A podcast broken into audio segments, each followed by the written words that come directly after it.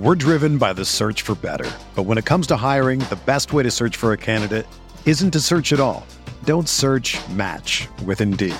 Indeed is your matching and hiring platform with over 350 million global monthly visitors, according to Indeed data, and a matching engine that helps you find quality candidates fast. Ditch the busy work. Use Indeed for scheduling, screening, and messaging so you can connect with candidates faster. Leveraging over 140 million qualifications and preferences every day, Indeed's matching engine is constantly learning from your preferences, so the more you use Indeed, the better it gets. Join more than 3.5 million businesses worldwide that use Indeed to hire great talent fast. And listeners of this show will get a $75 sponsored job credit to get your jobs more visibility at Indeed.com slash BlueWire. Just go to Indeed.com slash BlueWire right now and support our show by saying that you heard about Indeed on this podcast. That's Indeed.com slash BlueWire. Terms and conditions apply. Need to hire?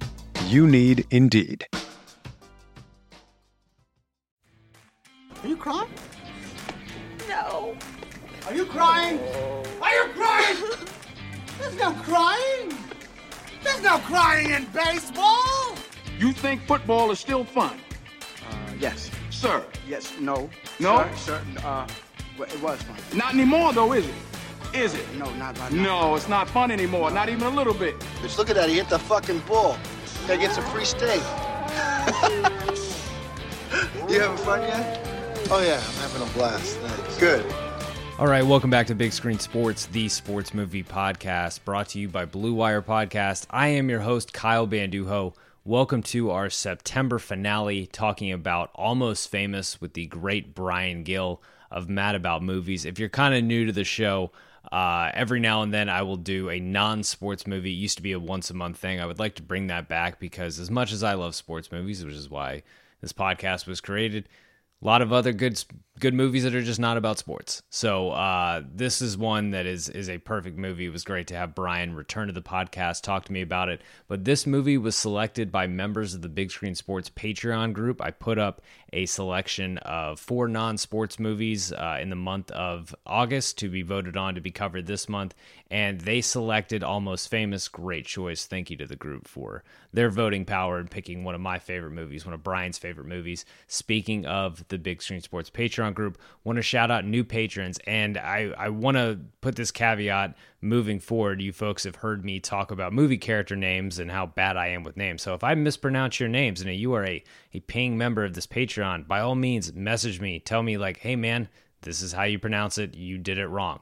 Uh, Ryan, Nigel Yeager, Nick Merriam, James Kowalewski, and Isaac Pigot. Also, shout out to Mike Drees, who is now a producer patron, along with these other producer patrons. Our producer level patrons are Aaron Figueroa, Mike Schubert, Steve Rogers, Kevin Frost, Mike D, Ryan Yeager, and James Kowalewski. Uh, big thanks to you folks. It is a you know you, you really are you are producing this podcast. You are helping this engine grow. Uh, thanks to everyone who has joined this patreon. If you go to patreon.com slash big screen sports you can support the show support this endeavor. You get episode notes you get scheduling updates. When i know about an episode you know. Uh, and you get to vote on movies like like this episode on Almost Famous, you get to vote and participate in Patrons' Choice topics. Uh, vote is out now for the October movie, unless, like I said last week, unless there's a massive influx of, of people who don't like Love and Basketball. It's looking like Love and Basketball in October. I'm also going to do a Ted Lasso season two AMA whenever the you know when the season wraps up after our finale episode. I'm going to really put the content of the pod in the hands of the patrons. I'll, I'll you know I'll still pull some movies for me. Uh, you know, but a lot of future episodes are just going to be put to a vote. Going to leave it up to the patrons, so we are covering what they want to hear. Uh, so far, great taste from our Big Screen Sports Patreon group. Uh, and if you join the Big Screen Sports Patreon group, a certain tier, you get a sticker. It's a great looking sticker. Uh, some are, some more going out in the mail this week.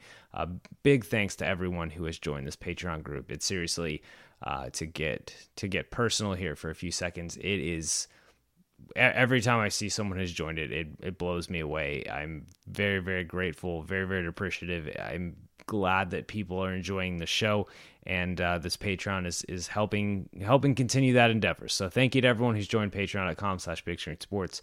Also, thank you to everyone who has rated and left a you know five star rating and a review on Apple Podcasts. Those have been coming through lately, and they they do really help the show. They help for visibility, or however you know Apple Podcast calculates that. So big thanks to everyone. Uh, Ted Lasso season two episode ten, a an absolute doozy that is dropping on Thursday with a very special guest. But for now, let's please the patrons and talk almost famous with my buddy Brian Gill. All right, joining me to talk about, frankly, one of the best movies that has ever been covered on this podcast. He's a returning guest, one of my favorite guests. He was most recently on this show to defend some to defend some questionable takes. uh, it is the co-host of Mad About Movies and Spread the Floor, Brian Gill. Brian, thanks so much for returning to Big Screen Sports. Listen, um, it's it's always a joy to be here, but but moreover, I I feel like if you'd done this one without me, I'd have been a little upset. So I'm glad that we can uh, we can remain podcast friends. Like, uh, yeah, I'm I'm very happy to be here. Thanks for having me. Absolutely, yeah. I, I threw the non-sports movie of this month up to a vote. The patrons selected Almost Famous, and and in very resounding fashion. It was a it was a sound. I was campaigning, yeah. So that that was part of it. I'm sure. Yeah, yeah. So you uh, so yeah, you were the you were the the automatic invite for that one. But before we get into it, tell the folks uh, what's what's going on at Mad About Movies and what's going on at Spread the Floor with the M- NBA season's pretty close. Yeah, it's it's coming. Um, we spread the floor. We took this week off because it was one where there's just nothing happening yet. Um, we actually did a little break over the off season. My my co-host was changing jobs uh, and then just trying to get back into school and all that stuff. There wasn't a whole lot happening, so we we took a nice uh, nice little month off, which was great. But yeah, season's coming, and so every week we'll be covering the biggest things that happen uh, in in the world of the NBA and we do a little bit of uh, draft coverage as that gets closer. Um, my my co-host from Mad About Movies, Richard, he's gonna come on uh, in like three weeks to do. We're gonna do over under picks for the for the season. We did that last year, and we actually all we all came out in the fake money. So if you uh, if you listen to our podcast, our over unders, uh, you at least have a pretty good chance, and then use our our information, you have a good chance of of uh, making some money. So so there's that. Uh, and Mad About Movies is just we've we uh, we just celebrated our 750th episode, something like that, um, which is which is pretty pretty wild. And and uh, October, November, December, these are this is like prime time for movie podcasts. You're gonna get you know that great mix of like blockbuster movies, but also awardsy movies and stuff. So there's something for everyone. And uh, I'm I'm I'm always pumped for for the fall into winter season. This is this is kind of the prime time to me. Yeah, we've got a ton coming out, especially with what the last year has been movie wise. Like sure. this is going to yeah. be uh, there's even even with some stuff getting delayed, like it's going to be it's going to yeah, be an awesome sure. run. And for folks unfamiliar, Brian and the guys over at Mad About Movies, they're covering the stuff that's coming out right now. You've got you've got good throwback stuff on your your Patreon, your VIP feed, but mm-hmm. they're covered. So if you you know when um when you know No Time to Die comes out or when Dune comes out, those are going to be your guys. So yeah. everyone everyone go check out Mad About Movies. But Brian, we're here to talk about a movie that somehow came out 21 years ago, uh, which is which is crazy yeah. because you watch it and it it is aged like a fine fine wine. We're yeah, talking about timeless. Almost Famous, the 2000 drama written and directed by Cameron Crowe. A high school boy is given the chance to write a story for Rolling Stone magazine about an up and coming rock band. So he accompanies them in their concert tour. It starred Kate Hudson, Billy Crudup, Patrick Fugit, and Philip Seymour Hoffman. Won Best Picture, Musical, or Comedy at the Golden Globes. It was nominated for four Oscars, netted a win for Best Screenplay for Cameron Crowe. And I mean, just it's basically Cameron Crowe's you know his, his story it's, it's he was a teenage writer for rolling stone this one is very personal in a good way uh, right off the bat you know I, I, don't have to ask hall of fame movie for you yeah this is my favorite movie of all time uh, so it, it's uh, it'd be pro- it'd be kind of weird if I was like, nah, not that great, but kind of starter, still solid starter. yeah, yeah, it's like a it's like a third man in the rotation, I'd say. Uh, no, this is this is one of the this is one of the all time movies to me. Um, when the Mad About movies first started, I think our hundredth episode, way back when, um, we did for, to celebrate that we did our, our top ten favorite movies and I think I had this like third or fourth on my list. And then during the pandemic at the beginning when there were no movies at all, there weren't even you know anything streaming yet, stuff like that. Um, one of the episodes we did was a was a um, like a, re- a redo of those lists. We did our like our top ten favorite movies and our top ten favorite TV shows or something like that as a as a way to get through a week where we had no content and I had rewatched Almost Famous multiple times at the beginning of of quarantine, and I was like, "This is my favorite movie." I don't know why I've I've ever said that it's not. It's uh this I I, I love this film so much. So yeah, it's it's a it's a Hall of Famer all through and through to me. Yeah, it's a perfect movie. It catches some of these actors at their absolute best, best that will ever be. It has it has a loaded cast overall, just great people doing great work. It's amazing music. It's just incredible. It has incredible character depth, which just like you know some of Crowe's earlier work, Jerry Maguire, um, say anything. It's like the culmination of that. And like this isn't this isn't like groundbreaking analysis. It's just really fun. And every scene has something. Like we'll we'll get into best scene, but it's like every scene has something you can take away from it, something to look forward to. There's no wasted space in the movie. I feel like. I mean, and it's it's age. It's 21 years old, and you can pick it up. Th- this could come out right now, and you know, bomb at the box office because it's not Marvel, but then everyone would love it. Yeah, hundred percent. It's a it really is a perfect movie. It's also it's a really warm movie to me. It's it's um I think I, I kind of discovered that over quarantine of this this had forever been a movie that's like I'm gonna revisit that once a year or so because it's a movie I love so much, but I, I never wanted to get old. So I'm I'm cautious about having it be like a background movie or anything like that. But especially at the beginning stages of quarantine when everything was just like I don't know what's happening. I don't know what to expect. And you're just like kind of bored and stuck in the house and that sort of like existential dread of everything that's happening and stuff. I watched this movie over and over again. Um, and I did that today. I finished watching it today to get ready for this. Um, and then I sat down to like kind of do some notes. And I, I mean, I'd finished it 20 minutes earlier. And I was like, I'm gonna go ahead and just start it over again so that I can kind of ruminate in it while I'm while I'm working on this stuff. Um, it is. It's. I, I'm a big Cameron Crowe guy. I would. I would do anything to to rejuvenate his. I was, I was gonna say let's let's like kind of roll in. I was gonna clear the floor for you. Talk to me about the Cameron Crowe experience because we have this this amazing lead up to Sure. to Yeah. almost famous where you have say anything. You have Jerry Maguire, which is uh, has a lot of similarities to Mm-hmm. this movie in terms of like character depth and creating really dynamic, memorable characters. It's meant to make you feel good. You watch Jerry Maguire now, and there's a few takeaways where you're like, I don't know if I feel as good about this as I did in Sure. 1996. Sure. And then it, Yeah. it this is just as as high a peak as you can get. And then it's been bumpy. Vanilla Sky, not everybody's cup of tea. Yeah. Uh, Elizabethtown, when we were still trying to make Orlando Bloom, you know, a, a Uh-huh. real movie star. Uh, Yeah. lo- you know, a lot of lot of. We bought a zoo, Aloha. There's been some ups and downs.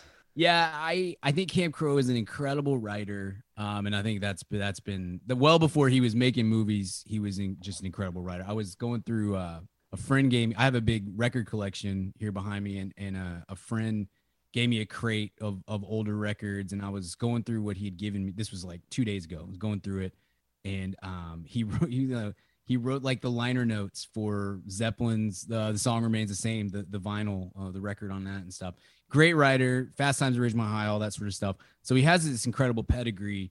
Um, and I, I don't know. I, I genuinely, I don't, I don't know what happened. Um, because I, I mean, Vanilla Sky is like that movie that's that's super ambitious and just doesn't quite land. But you can kind of say, at least I can, like, hey, I get what he was. It was cool what he was trying to do. It just maybe didn't quite work out. It's really go to- trying something because he could Yeah, have for he could have sure. ran back this almost famous feel good right, formula right. to the bank forever. And Vanilla Sky is Absolutely, yeah. extremely ambitious, just For- really for weird. sure. Yeah, it, it is. It's out there, and it doesn't really feel like a Cameron Crowe movie, but I I respect that he was trying to do something different.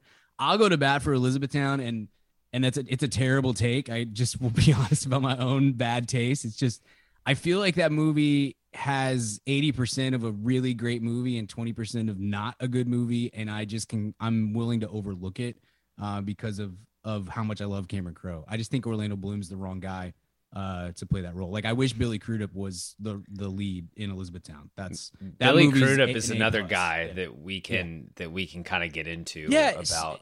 what it's up with him. Crowe is a is a director who um it's not just with Almost Famous, but I think it comes out the most in this movie. Um he's a guy who gets he gets the absolute best performances out of his actors to the point that they are then chasing that forever. Um and I've always kind of speculated on that.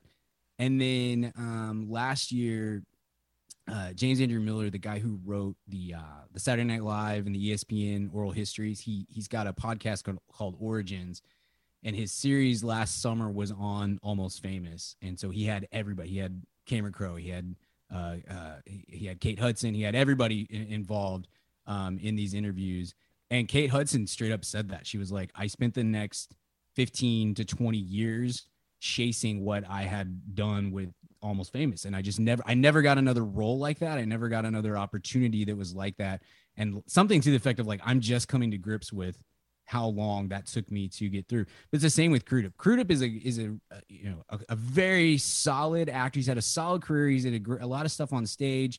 He's fantastic but he's not ever going to do at, at, this point you have to say he's never going to do a russell hammond again and no no i mean it's a it's a defining career defining role and you would have thought that he could have transitioned that into into movie stardom into Mm-hmm. continually mm-hmm. finding roles like that i don't know there's like the the wesley morris market correction theory Mm. I, I, don't yeah. know who really market corrected him. I don't know who was taking Billy Crudup roles, but like he's he's noted for certain choices does a lot of that stage stuff like you said will dive into a small indie movie but like uh-huh. you know like he like in spotlight he has one of the minor roles in spotlight he's excellent is that right. is that lawyer mcleish and yeah. it's kind of like you know it, it that's the thing with this movie is he gets some of these people he gets the it's the best hudson's ever going to be because i mean the rest Mm-hmm. of the you know the next 15 years for her are basically rom-coms yeah. Um, I will go to bat for my best friend's girl, which is probably a terrible take, but I will go to bat for that movie. She's excellent in it. I, I will Uh-huh. say. Um, and Dane Cook is good in the movie. That is something I said on a movie podcast. that really hurt you. That, that, That was- physically hurt you. that was say. that was painful, but like he gets he gets the best of Crudup. He gets the best of Kate Hudson. He gets the best of our lead, uh, Patrick Fugit. There's really there's really nothing else for him in this, and then he gets like he surrounds them with you know Frances McDormand, who's on the usual fr- doing her usual Frances McDormand thing. Mhm. Um, Philip Seymour Hoffman, just incredible. Uh, Yeah. It's he just you know I think just like you said though he gets the best out of his actors. You could argue he gets the best out of Cruise and Yes. and Oh, Jerry Maguire. yeah. Like that's Yeah. it's the most likable Cruise I Yeah. would say for yeah. for the Cuba most part. Gooding Jr. Yeah. especially on that. I Mhm. mean, he's never. I mean, now there's weird stuff with Cuba, but Yeah. like the next 25 years of Cuba's career is not nothing measures up to what he's doing there. And you could say like that's it's it's partly the writing, and it is. That's also Crowe. You could say that it's it totally is. But I, I just think he has. I think he understands performers.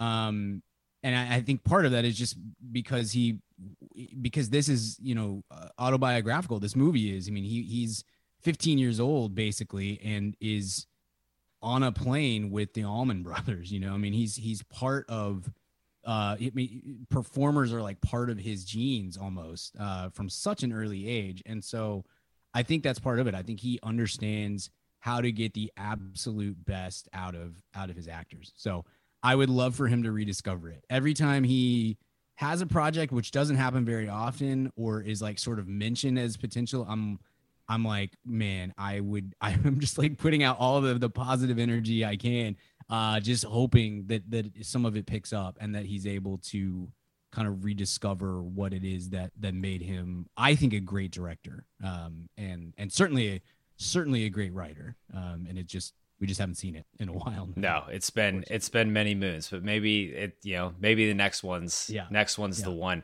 Um, for IMDb trivia, so this one has 115 trivia items. I'm not. I encourage everyone to go read. It's very interesting. A lot of it has to do. A lot of the trivia is and IMDb trivia again is like you know I I don't know. I feel like sometimes it is like Wikipedia where anyone can post something, but a lot of it has to do with how Crowe took his own experiences brought him into this film. I mean, the film Cameron Crowe's semi autobiographical account of life as a young Rolling Stone reporter. Actual group Crowe first toured with was the Allman Brothers Band.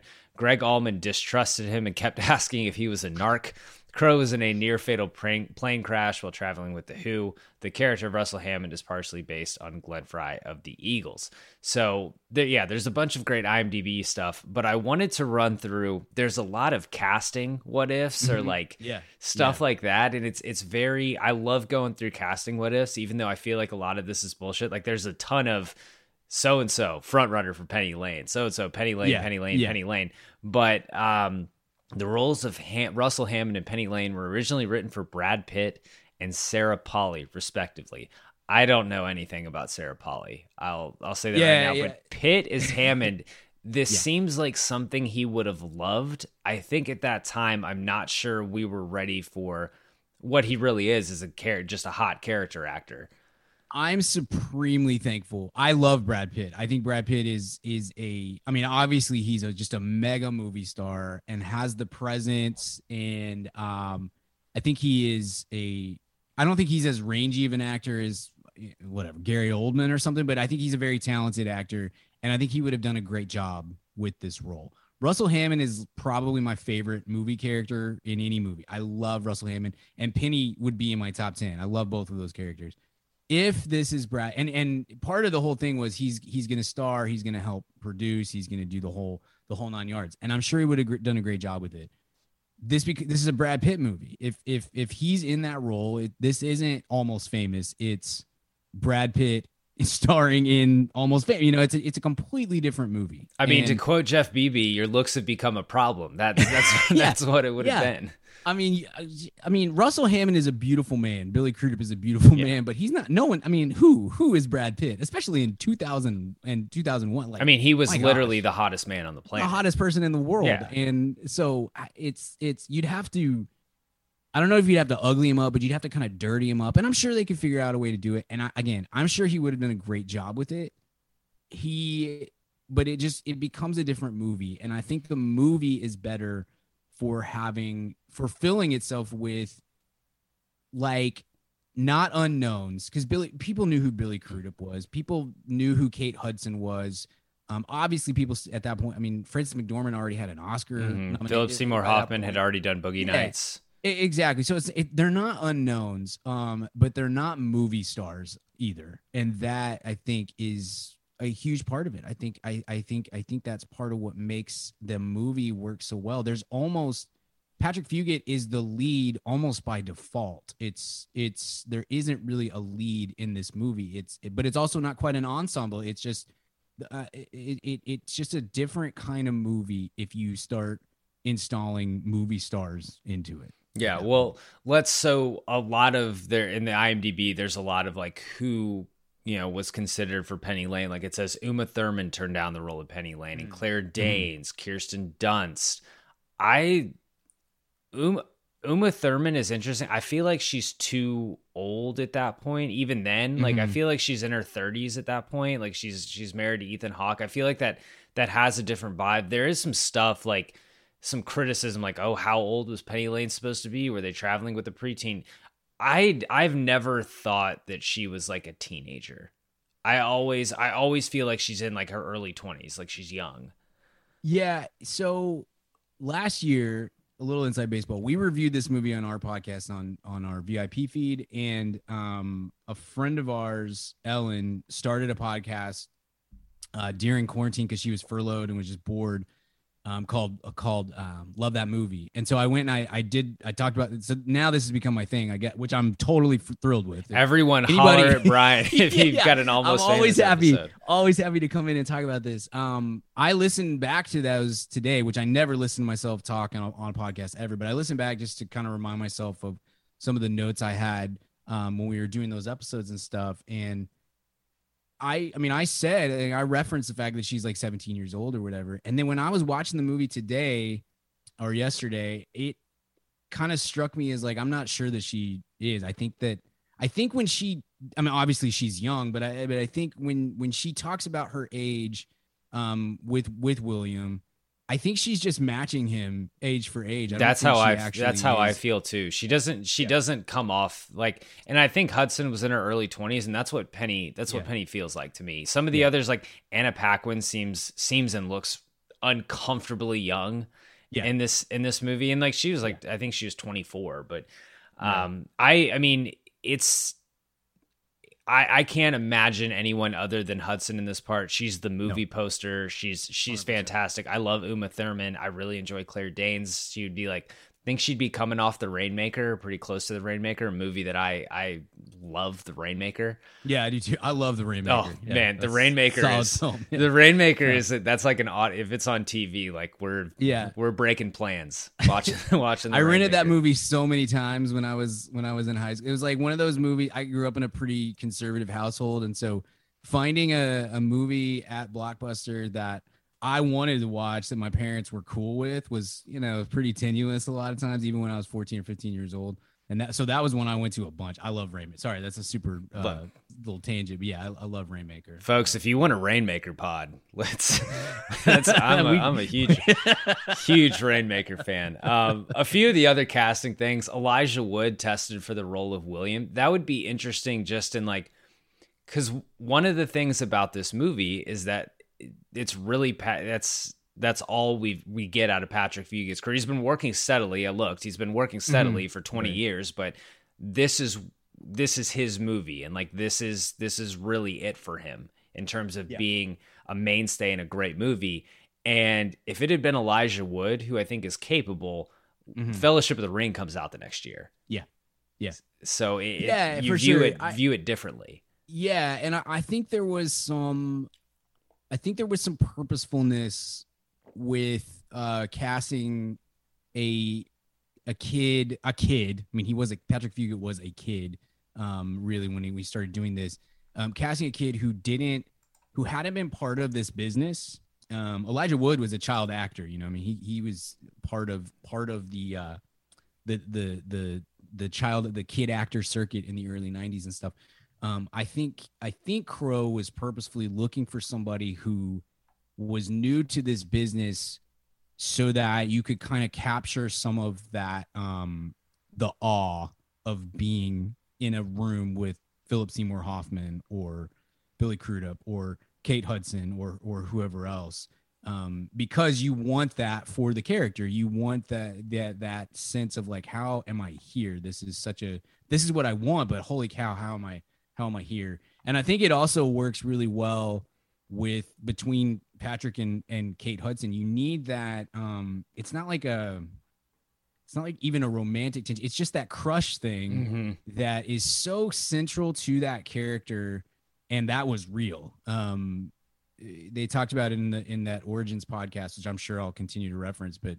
He had a huge, massive crush on her, and how could you not? How? could- Yeah. how if you're Patrick Fugit, how could you not have a huge crush on the manic pixie dream girl that is Penny Lane slash Kate Hudson? I mean, you know, that's that, and so that works beautifully. I'm not saying that wouldn't happen with Elijah Wood, but I, I think you might lose acting. I mean, I'm not an actor, but you, I got people can put on an incredible performance. I think you lose something from the eyes and from just the kind of bewilderment that he exhibits that I just don't think you get if you have an experienced actor in that role, even if they are Elijah Wood or or somebody who who came up in it. I I, I think you need that kind of uh, fish out of water thing. Yeah, it feels it feels really authentic. Everything that William is going through, Right, uh, it, right. it feels like it comes through Fugit very well. You mentioned Philip Seymour Hoffman, Jon Favreau, and Jack Black both auditioned for the role of Lester Bangs. The Ja- Jack Black would have killed killed that, like not not killed in a good way. I feel like I feel like it's not. I feel like it's not good. I feel like, and it's it's tough compared to Philip Seymour Hoffman. Like I like Jack Black and a lot of stuff, but I think that I, I don't know. I don't, I don't I don't like it. Just maybe just compared to Philip Seymour Hoffman. See, and I agree with you. I think this is this is my favorite uh Hoffman by by a by a mile. Um he's obviously he won an Oscar. He's an incredible he was an incredibly talented actor, did a lot of great work. This is my favorite performance of his and weird because it's my favorite movie. I know. It's it's you know, it kind of it kind of connects, but I I think I think you're right. Jack Black would have been fun in that role. He would have made Lester Bangs really fun. He would have had a great time cool. doing it. Yeah, exactly. And I would still love this movie, I'm sure.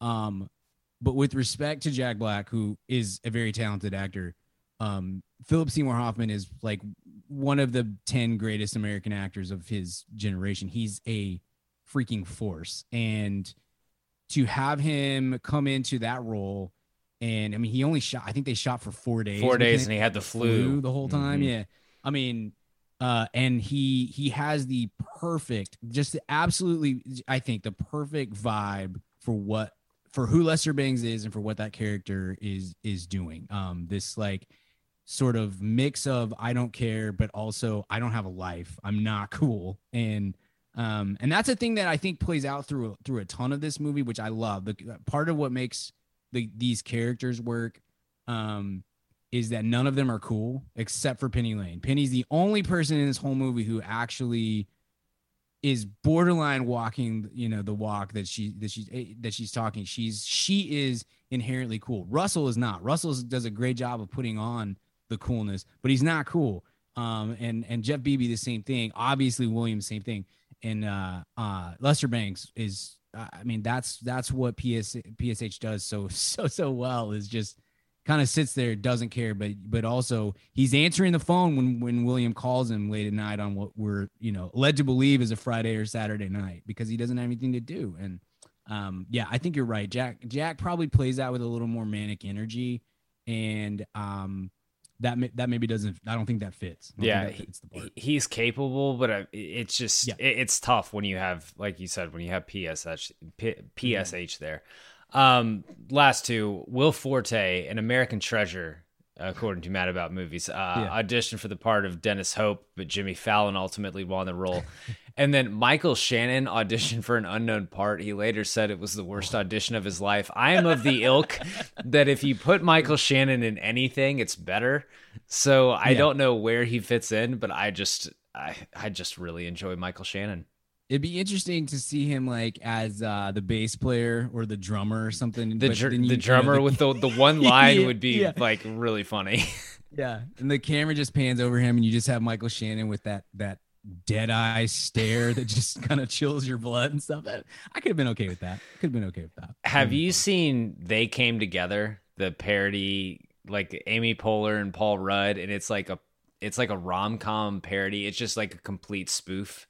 Yes, yes. I can't remember much about it, but I do. Yeah, I remember it's that completely out. ridiculous, but Michael Shannon deserved an Oscar for his performance and They Came Together. It's just it's Nice. absolutely incredible. Uh, let's take a quick ad break and then get in with our best scenes. We're driven by the search for better. But when it comes to hiring, the best way to search for a candidate isn't to search at all. Don't search match with Indeed. Indeed is your matching and hiring platform with over 350 million global monthly visitors, according to Indeed data, and a matching engine that helps you find quality candidates fast. Ditch the busy work. Use Indeed for scheduling, screening, and messaging so you can connect with candidates faster. Leveraging over 140 million qualifications and preferences every day, Indeed's matching engine is constantly learning from your preferences, so the more you use Indeed, the better it gets. Join more than 3.5 million businesses worldwide that use Indeed to hire great talent fast. And listeners of this show will get a $75 sponsored job credit to get your jobs more visibility at Indeed.com slash Blue Wire. Just go to Indeed.com slash Blue Wire right now and support our show by saying that you heard about Indeed on this podcast. That's Indeed.com slash Blue Wire. Terms and conditions apply. Need to hire? You need Indeed.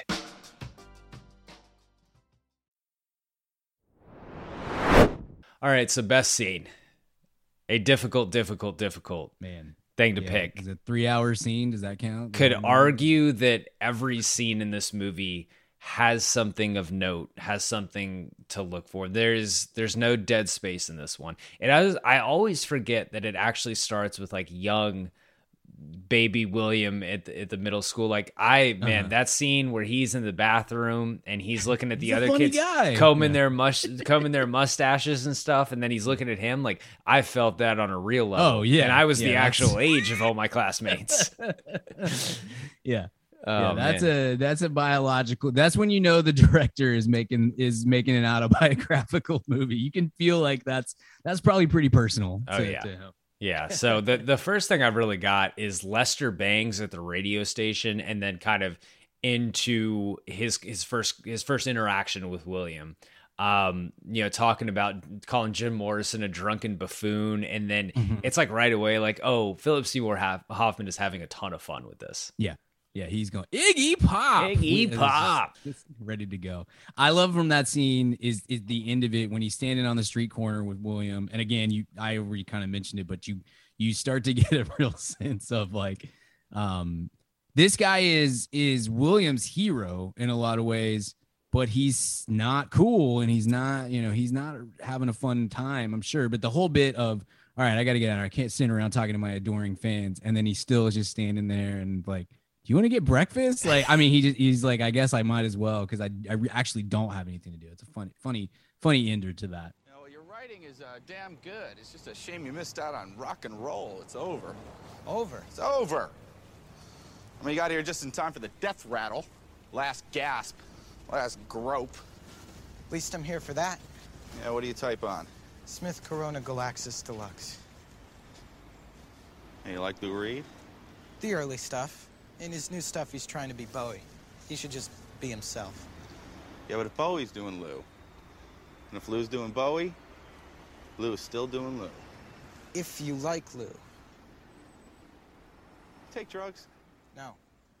Smart kid. And he's clearly so happy to be hanging out with William that William has this interest in him. It's Yes, really it's a absolutely, their yeah. their relationship is one of the best parts of this movie. And just steady like cuz William doesn't he can't can't lean on his mom for this stuff. He can't and then Yeah. he can't ask like Penny for advice on what's going on. Like he's Lester is his Mm-hmm. his his hotline to advice in the outside world and it's this really Yes. nice relationship over the course of the movie.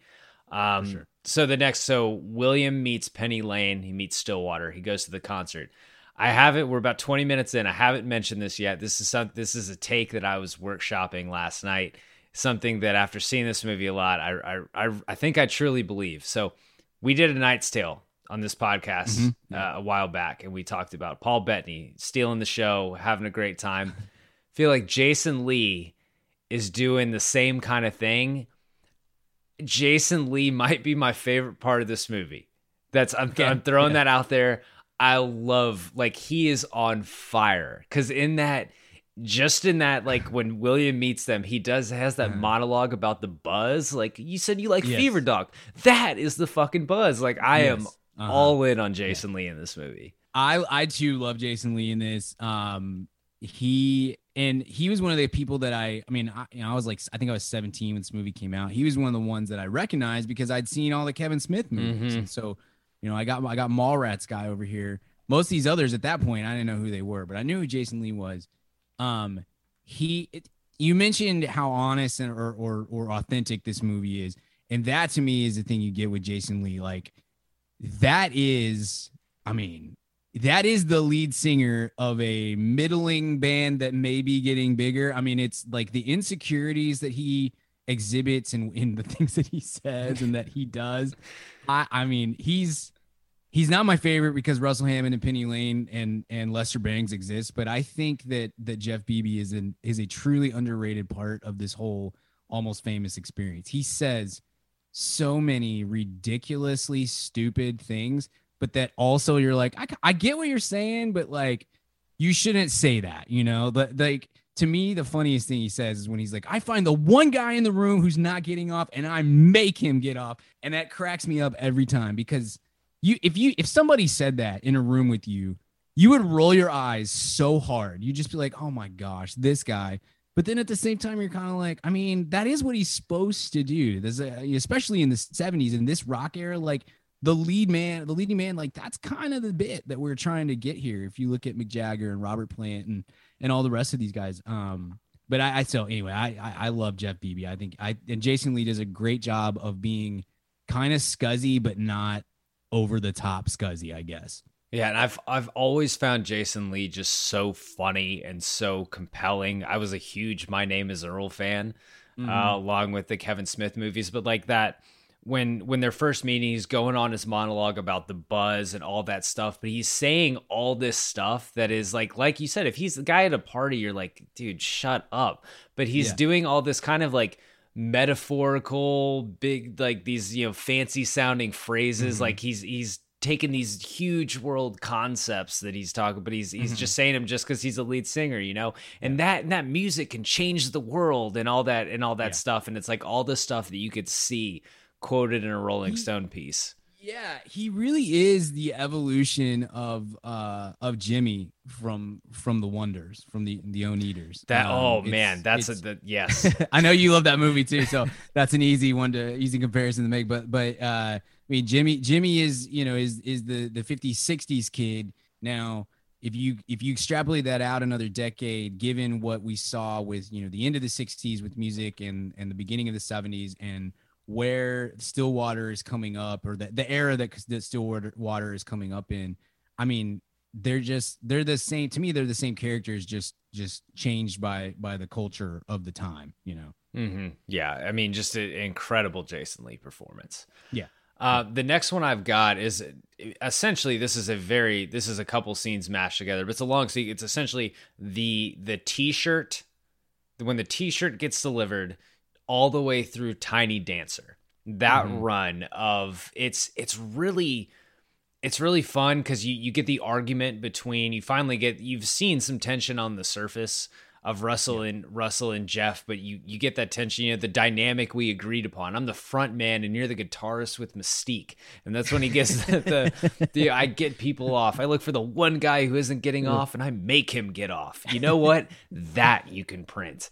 And then the your looks would become a problem thing. And then the look in, in Crudup's eyes when the, the kids invite him to the party is just like and then he's he's doing the whole thing at the the party. Like you know these these kids are you know what it's it's 1973 we know this because he says in 11 years it's going to be 1984 man. Think about that. but you know like 40 years later the kids are still talking about like yeah this with Oh, the guitarist and then um you know it ends with the the tiny dancer.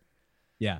That's I mean that's the that's my favorite sequence of the movie. The whole all of Topeka I think just is sort of the embodiment of what this movie is. Um probably the first and time anyone has said that about Topeka yeah, yeah. With respect to Topeka, this is where you peaked, probably. I Yeah. would say. Uh, I feel like I said my dad's from from uh, that area, so uh, I, I feel like I can I can be definitive on that. But um, yeah, like the, the that whole scene, um, just again, it feels super authentic and real to to what would be happening in this moment when you have, um, when you have somebody who is eclipsing the rest of of the group. Uh, that's a big that's a big deal, and um and you're i mean how many bands are like are or were like right on the edge of breaking out and they can't figure out the the power dy- or the, as the power dynamic shifts you know it starts to starts to mess with them same with teams and when we see with with with uh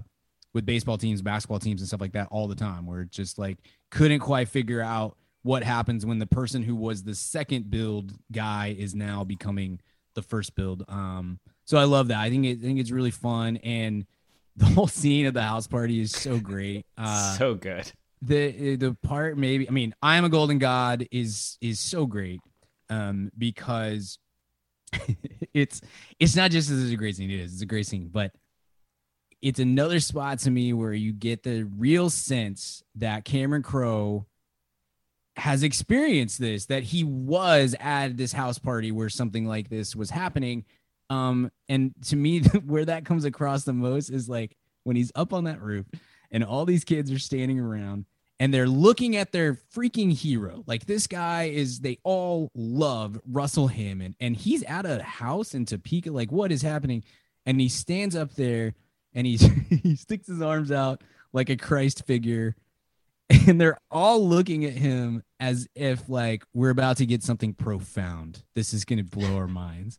And he says, "I dig music," and they're just like, "Oh, okay." And I'm on like, drugs. It's like almost like, yeah, I'm on drugs. It's like it's so funny to me that they're all are like all these 16 year olds are just like, "Oh, well, that's not great." Um, it's it's very funny to me, and also when he's just sitting there that whole in 11 years it's going to be 1984 think about that Think about and that. that immediately immediately segues into you want to see me you want to see me feed a rat to my snake yes it's just i don't know it always always cracks me up the the quickness of that line and how uh, how how Billy Crudup delivers it. Like, absolutely, I do. It's it's so funny to me. It, it works every time. Aaron, are what it's all about. You're real. Your room is real. Your friends are real. Real, man, real. You know? Real. Real, you know? You're you're you're more important than all the silly machinery. Silly machinery, and you know it. In 11 years, it's gonna be 1984, man. Think about that. Want to see me feed a mouse to my snake? Yes.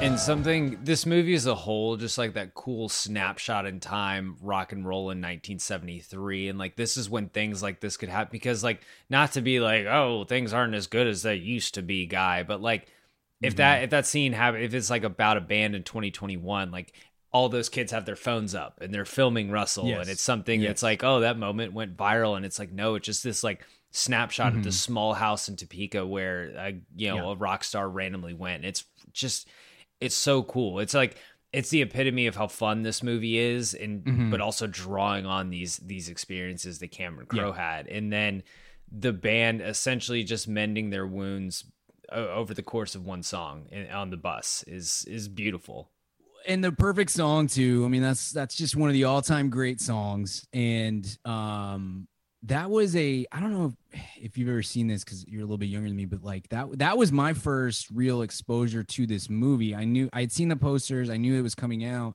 but um there was a music video that was pretty popular on on MTV and, and VH1 that was just a two minute that two minute scene of them seeing tiny dancer together. That was the whole music video you know that would play in between uh, you know whatever else was on uh mtv at the time. And uh and i just was like this is the coolest this is the coolest scene. And that song that song's a perfect choice for it. And i think it perfectly encapsulates um i've never been in a band obviously because I, I have no talent but i have been in relationships and um whether it's uh, friend relationships or you know um romantic whatever my spousal relationships but that i think that perfectly captures the sense of like we're pissed at each other. And eventually somebody's gonna have to break the ice on this and just finding that like thing that like sort of even without like fully apologizing or fully mending the bridge or just as serves as like kind of the bridge to we can get to that place.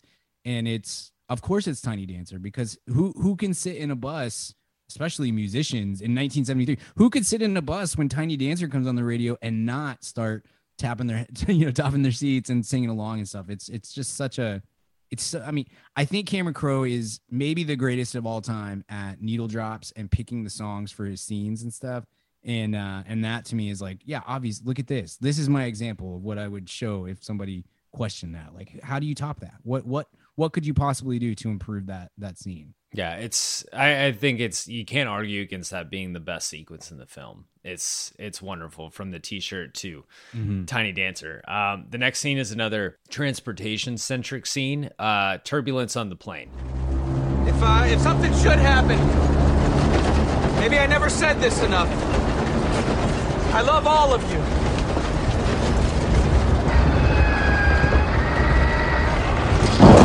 I once hit a man in Dearborn, Michigan. A hit and run. I hit him, just kept on going. I don't know if he's alive or dead, but I'm sorry. Not a day goes by that I don't see his face.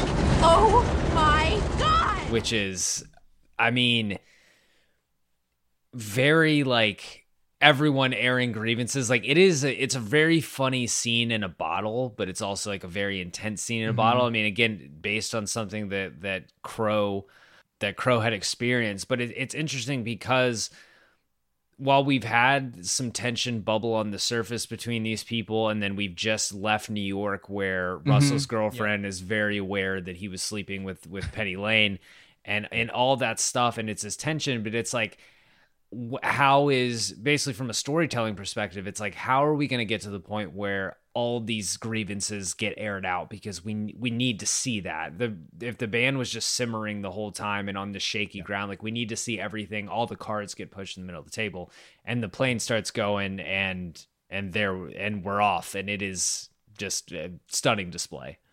Yeah, yeah. I, I it's a it's a really it's funny scene, but I think it also I think you're you're spot on. It is a it is a brutally necessary scene given what we had gotten to over the last two hours of of seeing these people sort of uh snipe at each other and and just kind of understanding where those dynamics are and wh- how they're shifting and all that. Um, I mean, to me, that's a very sport. It's I mean, this is a sports movie podcast, but like that's a I mean, we see that a lot in sports. You see that um we got to we got to hash we got to have it out in order for us to establish how this relationship is is going to work. Whether that's, you know, actual professionals or just like you know, the uh, pick a basketball or something, you know. It's we we we've got to we've got to establish how this is going to work and we've got to have it out to make that to get to that place.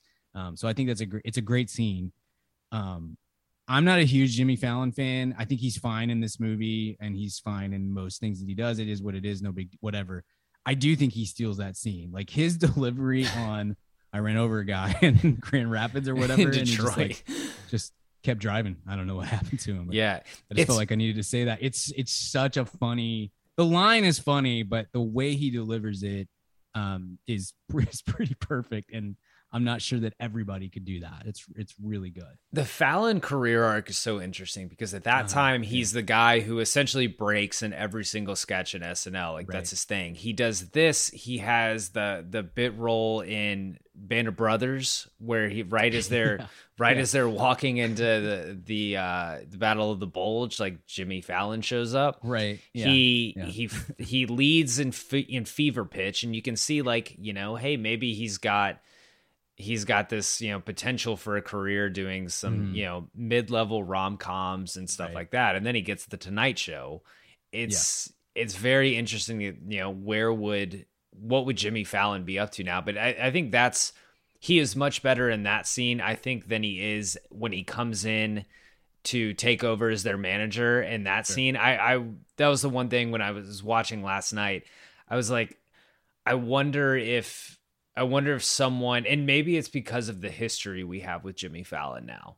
That Sure, that yeah. that really because we have we have more history with him than almost anyone on, in this movie now. Yeah. Um, you know, maybe that has something to do with it, but he wasn't wasn't quite as commanding, I think, in in that scene, or wasn't quite as believable in that one as he is in the the plane scene. But the plane is plane is good. You get the drummers one one single line in the movie. right.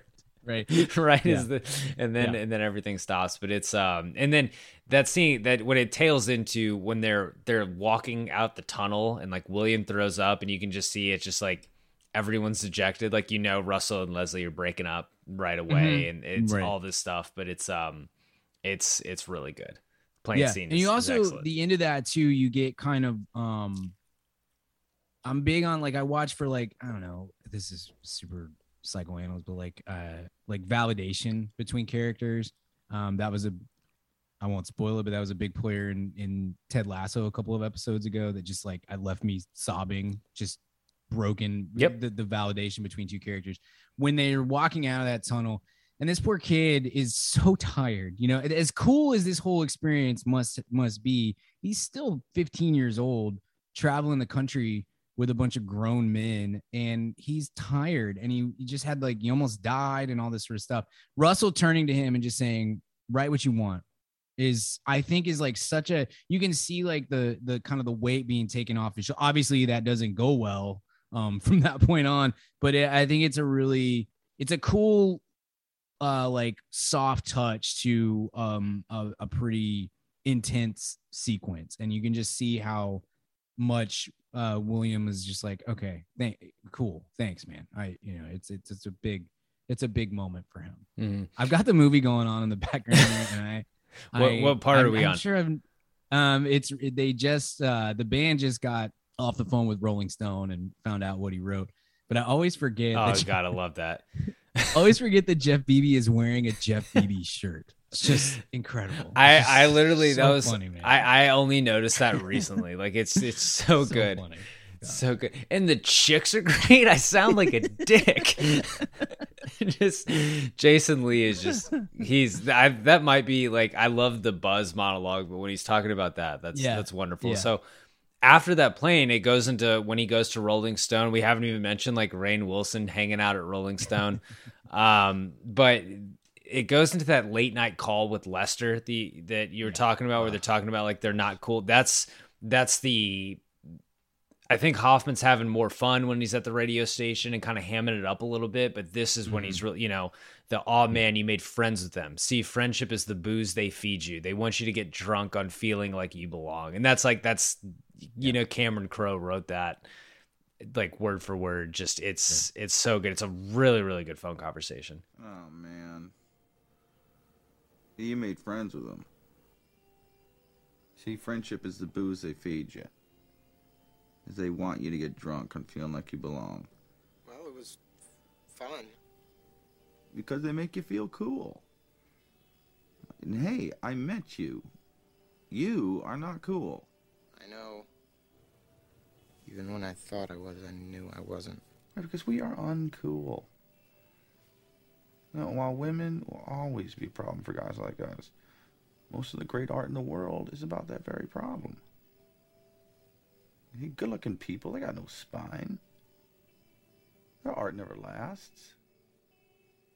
And they get the girls. But we're smarter. I love that scene, and uh, it has my. I know we're gonna talk lines here in a second. That's my favorite line from the movie when when Lester says that the only true currency in this bankrupt world is what you say to your friend when you're uncool. I'm just like, oh my gosh, yeah, man. And again, like you kind of said there, it it that feels like something that somebody said in some way or another to to Cameron Crowe at some point when he was 15, 16, 17 years old. And that I don't know. That's I, I also love, love that that's like the meme. I can't remember. Is it LeBron who threw up the alley oop to Wade, or Wade who threw it up to LeBron? But that's like Cameron Crowe throwing that up to Philip Seymour Hoffman. It's Yeah. just like two Yeah. of the greatest people at what they're doing Right. in one Yeah. moment, doing something perfect. It's for sure. It's For sure. flawless. Uh, the last one I've got. I mean, I, I could have said every scene in this movie, but when Russell shows up at Williams' Mm-hmm. house is is a beautiful way to end this movie. I love that, and it it. I mean, Frances McDormand is one of the great actresses ever. Obviously, she has like 18 Oscars. Um,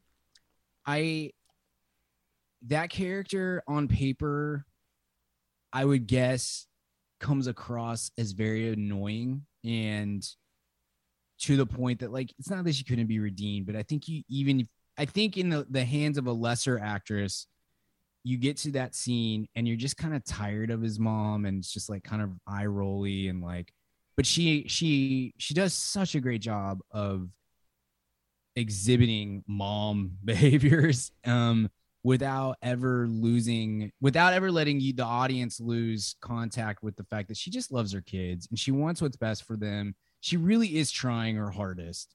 And um i think she could be so annoying and and that the fact that she's not obviously shows how great Frances McDormand is, but also it makes that last scene so good, so good that it, could have it could have easily been. This movie would still be an A plus great movie, but you get to the end, you're like, I kind of don't care about this mom. So this whole thing, the, the little guilt trip that she's giving Russell and all this, you're just kind of like, eh, whatever. But instead, you've gotten to this point, and you still love that mom, and you you see how much how much she's trying, and then she just goes to bat for her kid and it is i mean it gives me goosebumps because she's the best actress ever and she just like hammers it home and but in a way that even russell has to be like okay you're right like i'm getting mommed here and i kind of probably need it because well and it's it's I- great yeah. work by Crudup too because most of that scene is just is just body language and facial expression because he does Yes. he's kind of clue you know is she here you know Yeah. stuff like that but it's the the moment when he realizes that he realizes that it's William's house and he realizes that Penny has Yes. sent him there and that when that washes over his face and it's Mhm. not a look of disappointment it's like this it's like this this is right like Yeah. I, one it's like a, oh she just pulled one over on me but also like this she Uh-huh. she needed me to make this right and I needed to make this right Yeah. And that acceptance that he shows like in just his facial expression his body language and stuff like okay and we're gonna go eh, is is great i mean he's he's a, he's an incredible actor And it's so good that he has this news of I called Rolling Stone and told them Mm-hmm. the truth beforehand, as opposed to, yeah, I'm gonna call Rolling Stone. Because like it, it's Right. very good that like it, essentially his, his his conversation with the band-aid with uh with Uh-huh. Vicki Vallencourt from the Water Boy who that's what she will forever forever be to me uh his conversation with her kind of changed his heart in that way before you know he calls he calls Penny and stuff but that's a, it's a wonderful wonderful way to just wrap a bow on this movie and then you get For their sure. their Rolling Stone cover them going on the the No More Planes tour and stuff and Uh-huh. I am sure I did what which of your favorites did, have we not talked about The only ones I would add are because those are all great. Is um the the performances. Um, there's no, there's like three in the movie if I remember correctly. Um, because you get the one where he shocks his hand. and Mhm. Mark you get the, and yells you get the one stuff. from the the first the first concert Yeah. So the first concert and the the third one, which is kind of a longer take, so you get like 30 seconds of three or four different songs and stuff. I think both of those, um, it's not just that they're great scenes, because in some ways, especially the third one is like whatever. This is like pretty almost montagey the way it's put together, but it gives you a really great sense of the lengths to which they went to make that feel real and authentic down to um you know crowe and and nancy wilson and peter frampton writing those songs together like those are not i remember watching it for the first time and just assuming because fever dog especially is such a banger Mhm. that i just kind of like assumed that must be a song from that period that i just don't know. And instead no that got wrote you know six weeks ago. Um and it's it's so good. And they they worked so hard um to get those guys looking like a rock a rock band from 1973 and and i think that it would have been very very easy to hey let's spend three days with the guitar. And instead they did six weeks. They did like a six week boot camp um to to to learn how to look like a band essentially stage. the that thing you do model because Hanks yeah, had them do real, the same thing For real. Yeah. Which is and I just think it it it makes the, this the the kind of the theme of this movie is is honesty and authenticity and whatnot. And to go to that length to to make that happen is is so cool. And I I just I greatly appreciate um Billy and Jason Lee and the rest, like the way that they so but but that first scene when they go on stage and um you know they huddle up and then they walk out and then Russell's just talking to to Will William about music and what he loves about these songs and that Marvin Gaye track and all this. And then they walk out and the you know the the crowd comes in and the the the guitar lick and everything. I just think it it gives me goosebumps every time because it just it man it's like I'm a, I'm I feel every time I watch it like I'm about to watch a concert like I'm about to watch Stillwater perform. And I I think that's um I don't know. I think that kind of gets lost in some other stuff. And the the other one I'm forever and ever I've talked forever but the the only other little note it's only in the director's cut um when I'm pre- it's when Fallon comes in for the first time and so the band is off in the room talking about whether or not they're going to have representation with this guy and then it cuts out to Penny and she's by herself on the uh, I think it's in Cleveland. It's like the Cleveland Coliseum floor, and that Cat Stevens song is playing in the background.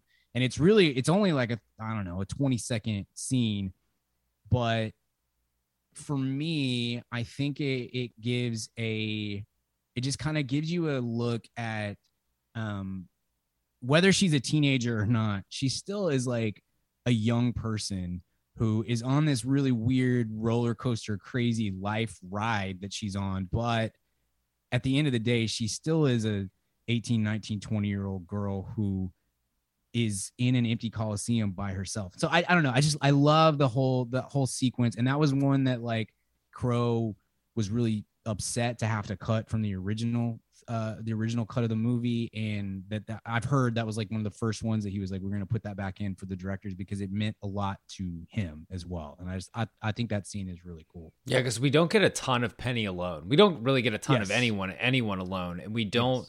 We we think of Penny as kind of this this interesting vessel that William is learning from and Mhm. crushing on and stuff like that. But we rarely think about Penny herself and like what what she's thinking. We always think what William is thinking of her. That's that's Right. that's kind of from our point of view. So yeah, that's a that's a good one. Um, best quote in this one. I mean, you you said, but with this script and it, it's kind of the same thing as Jerry Maguire is that all these like Crowe's not wasting space on the page. Every like every conversation has some sort of deep meaning or ilk or anything like that and it's everything's deep, everything's metaphorical. I the funniest line in the movie though is it actually comes in like the first the first 2 minutes is that when when Zooey Deschanel tells Frances McDormand that they call him a narc She's like a narcotics officer. Frances, well, what's wrong with that? yes, Yeah. It's so good. good I mean, my favorite is Jason Lee's entire first monologue to William about the Okay, buzz. yeah. Love it. Yeah. Love it. That's a great one. That's a great one. I love the Philip Seymour Hoffman quote that I said earlier. Um, I love when when I think it's like the second time that that William is trying to get Russell to talk to him by himself, and he just you know he's like, "Turn it off, and I'll talk to you honestly," and just says, "Just make us look cool, man. Like that's that's all we want here is just is just to look cool." I love that. Um, I love what uh what what the what his mom says at the end in you know sort of quietly into Russell's ear of there's still hope for you you know? Is really cool.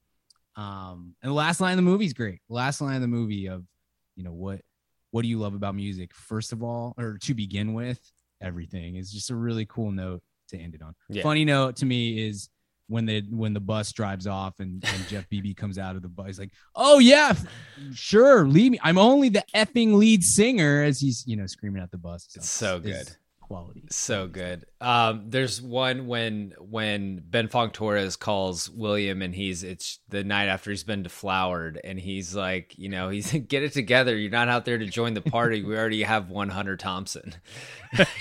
Yes. Yeah. Yeah. That was which a is good one. excellent. Yeah. Um, you had kind of just said, you know, this movie, the the basis of this movie is authenticity, which is Mhm. the basis of this podcast, talking about what's realistic, what's authentic in movies. I mean, for you, it's when you say like the most authentic part of this movie. I mean, this is Cameron Crowe's life, but I, I Mhm. will say one of the uh, on top of that, like the pressures of stardom and band dynamics, it feels raw and real. It doesn't nothing nothing in this movie feels super manufactured. So I think I mean Yeah. just the whole Yeah. just the whole scope of the movie is authentic. I agree. I, I think this is one of the more um I, I think it's one of the more true movies uh, of of the last uh, 30 years or whatever. Uh, when when we talked about it on our show, one of my co-hosts, Kent, um, was was in a, a pretty successful touring band um, for for several years out of high school, and so that was one of the things we asked him, like how. I mean, I understand the era is different. It was you know 30 years later or whatever, but or 20 years, but um, you know what w- is this true to kind of the band experience and he was like just yeah i mean it's it's spot on every everything that happens with the band that happens with with the road that happens with all these things he was like that's it's it is it's so spot on for what Almost famous in the Warp Tour era would be really interesting. yeah no, no, no question. Yeah yeah. It's, uh that, uh, probably probably better off for not Yeah.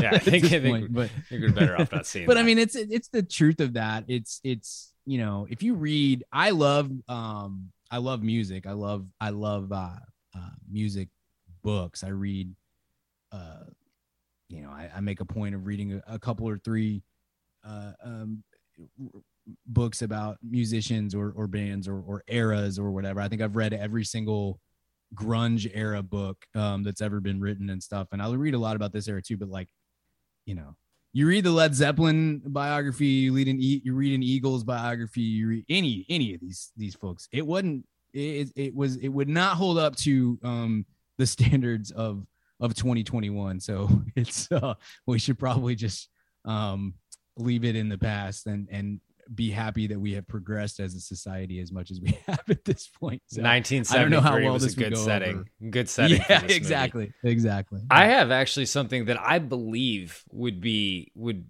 is is not authentic, and maybe it actually happened for Crowe, but for me, like Brian, I write, you write, Can you imagine a first time freelancer getting the cover of Rolling Stone? Guy What that a- they've never yeah. met, never written a single article for Rolling Stone. Like, yeah, hey guy that we've never we've never met. We've read a couple of your articles on Cream. Cover. Uh-huh. You. You're our guy. That's true. That's true. That's probably that's probably a bit a bit outlandish. I do love how he gets the record. I mean, the record, the the writing deal with Rolling Stone, like the phone call and just like um, we can offer you seven hundred, and he's just so shocked that it, it gets him bumped up to a thousand just uh just by that. I think it's it's such a fun such a fun way. Uh, but I mean, you know, maybe in the, pre-internet, I guess you can get away with more stuff. So maybe maybe that does happen. I don't know. Yeah, I don't know. I'm I always did shocked the when- I did the uh the the inflation calculator for that 1000. Rolling Stone Uh-huh. was going to give him $6100.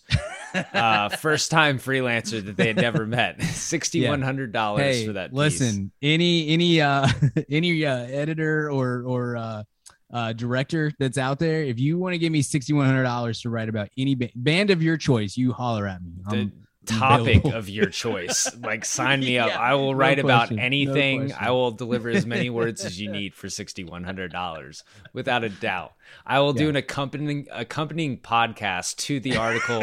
I right. you you got That's it. right. $6100 I am yours. Did you have anything in this movie that wasn't authentic to you? I mean, I, it's this is a tough one to pull from. Yeah, maybe maybe the only thing would be like Rainn Wilson not being Dwight. I don't know. like I, I don't I, I just I don't I don't have anything. I think this is this is as about as true as it gets for a film. Yeah, yeah. Well, what um what else worked in this one that we haven't touched? I mean, we we touched into he how he gets the best of so many actors. I mean, he did the same thing in in Jerry Maguire, you know, getting the best out of out of Cuba Gooding Jr. and even even Renee Zellweger, who I mean, gr- great actor. Yeah. Never been my cup of tea, but um you know the peak of hudson it's the commercial peak of crudup. It's, it seems like a role he was born to play really which is like it's like a very cliche thing to say but he's like he's mm-hmm. that perfect mold. But even like the minor roles it's kind of like how it's kind of like the dazed and confused thing like linklater you know had this touch of like and and uh, and honestly, I think he did the same thing, and everybody wants him. I think we're gonna see more from a lot of those guys. I mean, in that movie has Glen Powell and Wyatt Russell and stuff like that, but this you get there's like young Jay Baruchel, Eric Stonestreet. Eric Stonestreet might have more money than anyone else in this movie. Yeah, oh, Besides, sure. but Yeah. maybe maybe Frances McDormand, although she gives me like doesn't care about money vibes, but like Yeah. Eric Yeah. Stonestreet might be the most financially successful person in this movie. For sure. Um, yeah. 10 years or of actually, or or wait, Oof. Rainn Yeah. Wilson too. Yeah, yeah. Uh, th- those two are making bank. Um, you know, Zooey Deschanel, small role, Mm-hmm. small-ish role, a little bit bigger than some of those, but yeah, Marc Maron's in there. Um, I love the. I, I I think that's a real. That's a part of what ends. It, it part of it is like the hindsight of like what all those actors and actresses became, but part of it is I think they it, it to me it shows like Crowe and company they super knew what they were doing in in casting this whole thing, um, and I think that's I think that's a little bit of an underrated part of the movie making um, process is is picking the right people to to play the roles. I think a, a, a good actor can can overcome uh, mediocre or, or or bad scripting or or whatever else, but it it rarely works the other way around. Um, so I, I appreciate all that. Like Mitch Hedberg is in the movie. I mean, Mhm. like it, it's there's it's a, a just kind of a, per, a parade of, of folks that come across the screen. You're like, oh yeah, I forgot about. I didn't forgot that you know Rainn Wilson was in this. I I couldn't. I forgot uh, Eric Stonestreet was here. Um, so I, I think that that just kind of speaks to the depth of the talent that was on screen for this. Yeah, I mean, it's something that like the best do really like Tarantino does that really well. Like Mhm. like you look at like Tarantino and Christopher Nolan, they go back to the well for a lot of the same people, but like they know what works and they rarely they rarely really miss with someone. Sure. And Yeah, I, I think sure. in, I think in this one Crowe's the same way. I don't think anyone anyone Mhm. would be considered a, mi- a miss. And then getting getting Hoffman and Frances McDormand in the movie in, in minor roles and is I mean it's it's it's bonkers. Like they're both Yeah. They're both so good and they're both in such essentially minor roles for the movie. Mhm. I have a, the the mom, so Frances McDormand, and again, this is based off Cameron Crowe's mom, so I you know seems must be authentic. she is weirdly socially conservative for being very like lefty and anti-capitalist. Like the, the you'd think the woman who like wants to do Christmas in June because it wouldn't be as commercialized would be like super fine with him going and like smoking pot at a Stillwater Sure. concert. Yeah. I think that's just a product of the time period of of I mean early 70s is is really an interesting period in in American history um because of coming off of what we had in the 60s heading into what we're going to get in the in the Reagan era um and the way I did not expect to talk about this on the on the show but like I just I think that It's not a is it's not a movie podcast without talking about the Yeah. Reagan era. um I, I think that she is um a pretty interesting kind of encapsulation of a, of probably a lot of not to say that she's not unique because she's based on his mom but like i would bet that that's that kind of being stuck between you know the both sides of the culture war at that time um are would be would make for an interesting person. Um but at the end of the day she's just protective of her kids and she wants what's best for her kids and we're not, we never know exactly what happened with the dad but we're led to believe that he died. Um and i'm sure that leaves a wound and, and a wound and and we're, that we're trying to navigate and and overcome and stuff. And so she's just she's just scared for her kids. And as often happens the the older child takes the kind of the brunt of that like sort of disconnect um or um wanting to be protective and all that. And then you know you see what happens with one. But I, one of the best scenes that i could have mentioned for for for frances is right after he gets the pitch from rolling stone and accepts the deal. And she you know it just it cuts almost immediately directly to him and her sitting in the living room and her saying no no no no no more than four days. And like just like you and to i mean she's talking herself into that. She's she's she's balancing the i want to protect my kid. I think that this is a bad thing for him but also i want to support him and i want to you know try to you know fund it or or or you know be the the wind beneath his wings for for um his dreams and stuff. And i i think that so anyway i i, I think i think you're right. It is kind of funny that she's not um super hippie all the way through but uh i i to me that that just comes across as like this is a real human being or this is this is the the um embodiment of a real human being who's conflicted and some appreciation for the scene of the the rock stars have kidnapped my my son, which is which is good. Um, don't do drugs. It's like oh yeah the the so the the last thing i really want to get to we you, you kind of mentioned it earlier but it's clear how important to crowe it is to the the love that william feels for penny and that and that being a theme. And it's it's not just like it's not just as deep as like oh he seems to have a crush on this girl or she's kind of the does the you know the manic pixie dream girl type thing to him like Mhm. it's it's very important how much of a transformative experience this is for william and that it's clear like this is this is the first girl he's ever loved it's probably the first girl he's ever spoken to uh Sure. from from Yeah. what we what we get about william but like that that relationship and by the end you know penny has penny has clear love for eh, she has clear love for william before the before the movie ends um you know not the kind not the kind that he would like but it's it's a very very important thing and you've got to imagine that for crowe that is that is pulling from something Mhm. Yeah. Yeah. I think that, I mean, Penny Lane is, is a real person. She's based on a real person. Um, and I don't know that, uh, Crowe was in love with her the way that William is in love with Penny in this movie, or if that was kind of a amalgam of, of various things. But I mean, that is, I mean, I, again, I keep saying this, the truth and the authenticity of this movie, but like, you and I have both been 15 years old. I mean, that is such a truth. I mean, I don't know. Maybe maybe you were much more confident um, with women than I was at 15 years old. not in the slightest I mean, the having such a, I mean, such a clearly deep crush on this person who does care about you and does love you, but definitely thinks of you as a brother, not, you know, any sort of romantic partner. And moreover, he doesn't know what he's, I mean, he, he is, it's, it's not a,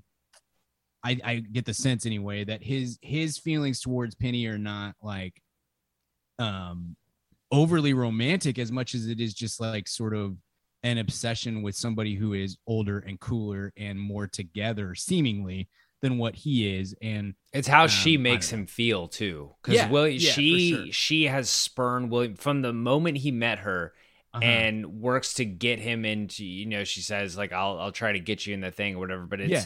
she has given him as much confidence as as anyone in his life it's how it's how she makes him feel and how she kind of helps him come out of his shell i mean the the scene Right. where he's he's getting deflowered he's Mm-hmm. the his eye like his eyes are all for her sitting on the toilet like they're having they're having that moment Yeah, yeah. It- Same, same in that scene um, when she's, you know, on when she's dying, when she's, you know, overdosing on quaaludes, and you know, I it's a it's it's a very sad scene. There's not a lot of sadness in this movie. It's like I said, it's a very warm, um, tender movie, but but that's a that's a that's a dark scene. I mean, it's really sad. This this 20 year old, let's say, um, has just gone off to potentially kill herself because of what these men have put her through.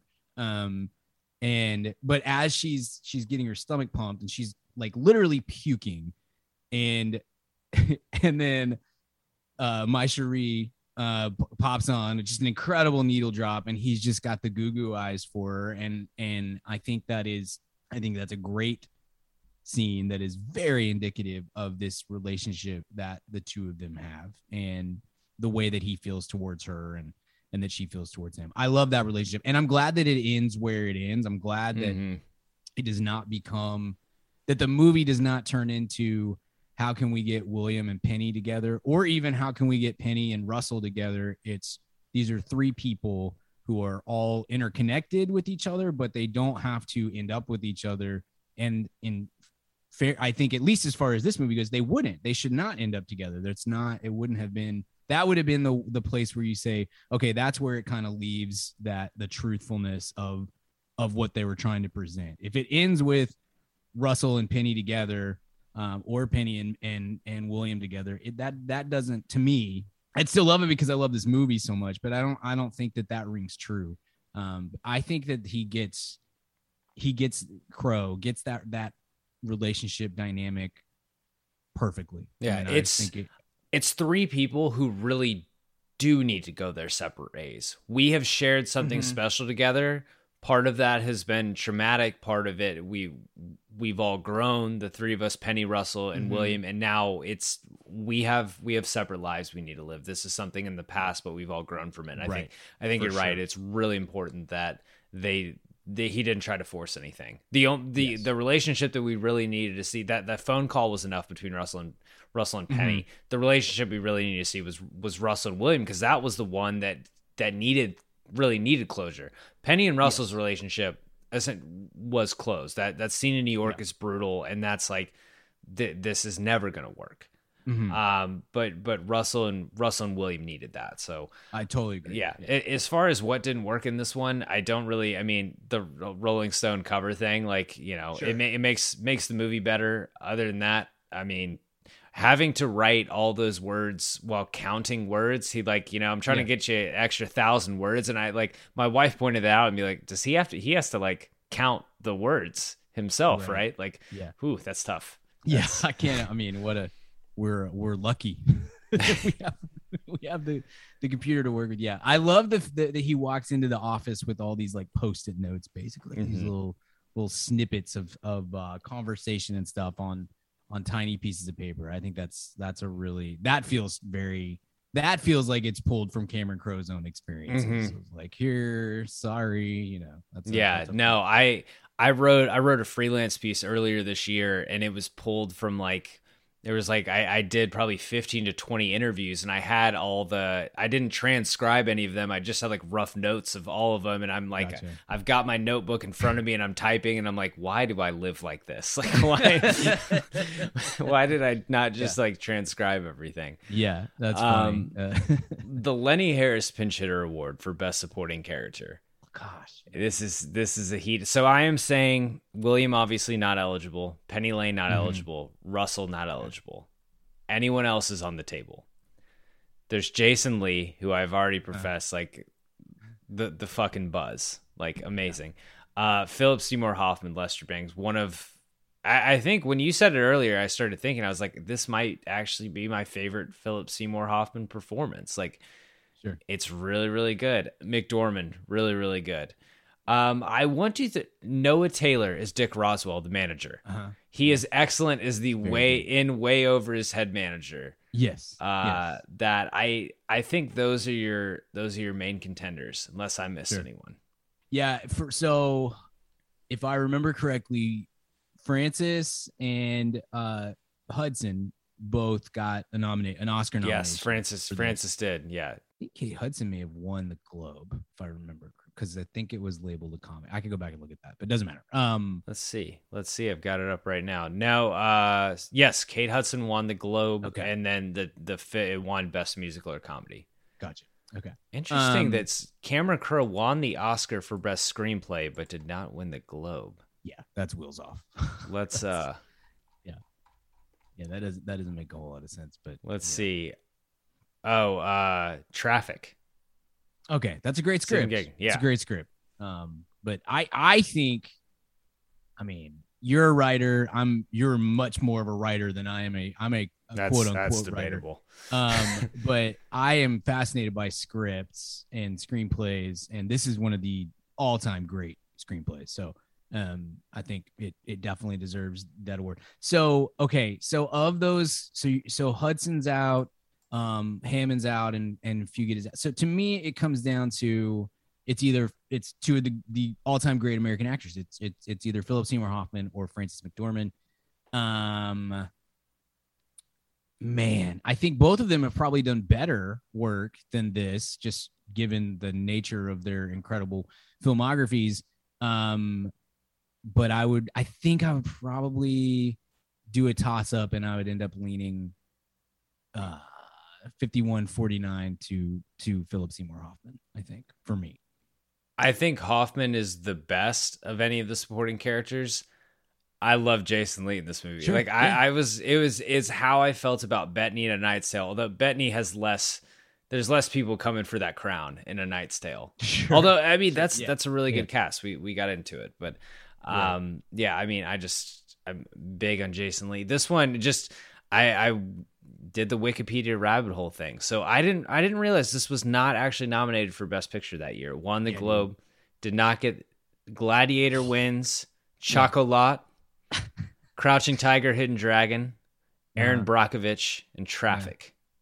See, that's a good year. It's a good That year. is, that for- is that for- is a for good year. I. I have not seen Chocolat, and then I I saw Crouching Tiger, Hidden Dragon when I was like Mhm. 13 I, I didn't get it. I haven't seen Yeah. it since. I, I didn't get it when I saw it. it's not my favorite on that list, but I I can get where where most of that is coming from. Um, yeah, I always say like 99 to like 04 ish is one of the worst eras for modern film, and and I that sounds super snobby, and I don't really mean it that way. It's just we were kind of stuck in this weird in between with um, the way we were making movies, with um, certainly with with with uh, visual effects and stuff like that. And so it's like the ambition was there but the the technique wasn't quite there. And we're transitioning from more of an actor period to more of like a property period but we're not quite getting there. It's just a weird time for movies but 2000's kind of a banger year. Um so That's it's For me, pretty it's it's, like- pretty good. yeah i mean like a movie like super easy for Traffic to- probably usually wins, and it, Yeah, it Traffic to, Gla- to Gladiator. Yeah. Traffic is dope. Traffic is an incredible movie. Um, I mean, I, I like Gladiator quite a bit. There's no world in 2021. There's no world in which Gladiator should have been the best picture winner that year. But but at the time, I was like, that's fine. I really love Gladiator. That was a, that was a good movie. So for me, it's super easy to take out Chocolat and put this in, um, and give it all of the awards. Uh, if it was up to me, you know, I, I would have at least two Best Supporting Actor nominations here and two Best Actress nominations, which it, you know it did get. But um, I think I think uh, Billy and, and Philip Seymour Hoffman both were um, kind of robbed a little bit on this this year, Yeah, not being part of it. yeah. I don't know if either one of them would be. I think Del Toro won that year. For, Del Del Toro won that year. Jeff Bridges in the contender, Dafoe and Shadow of the Vampire, Albert Finney and Erin Brockovich, Brockovich and Joaquin in Gladiator. oh yeah. Okay. Well, Willem Dafoe could lose his spot real easily for one of these two. And, I like Willem Dafoe. I'm not knocking. It's just like Shadow. No one remembers Shadow. No one remembers Shadow the Vampire. Um, so the big chill, like the big moment uh, that that every sports movie has. I, Tiny Dancer is supposed to be the moment. Probably is the moment.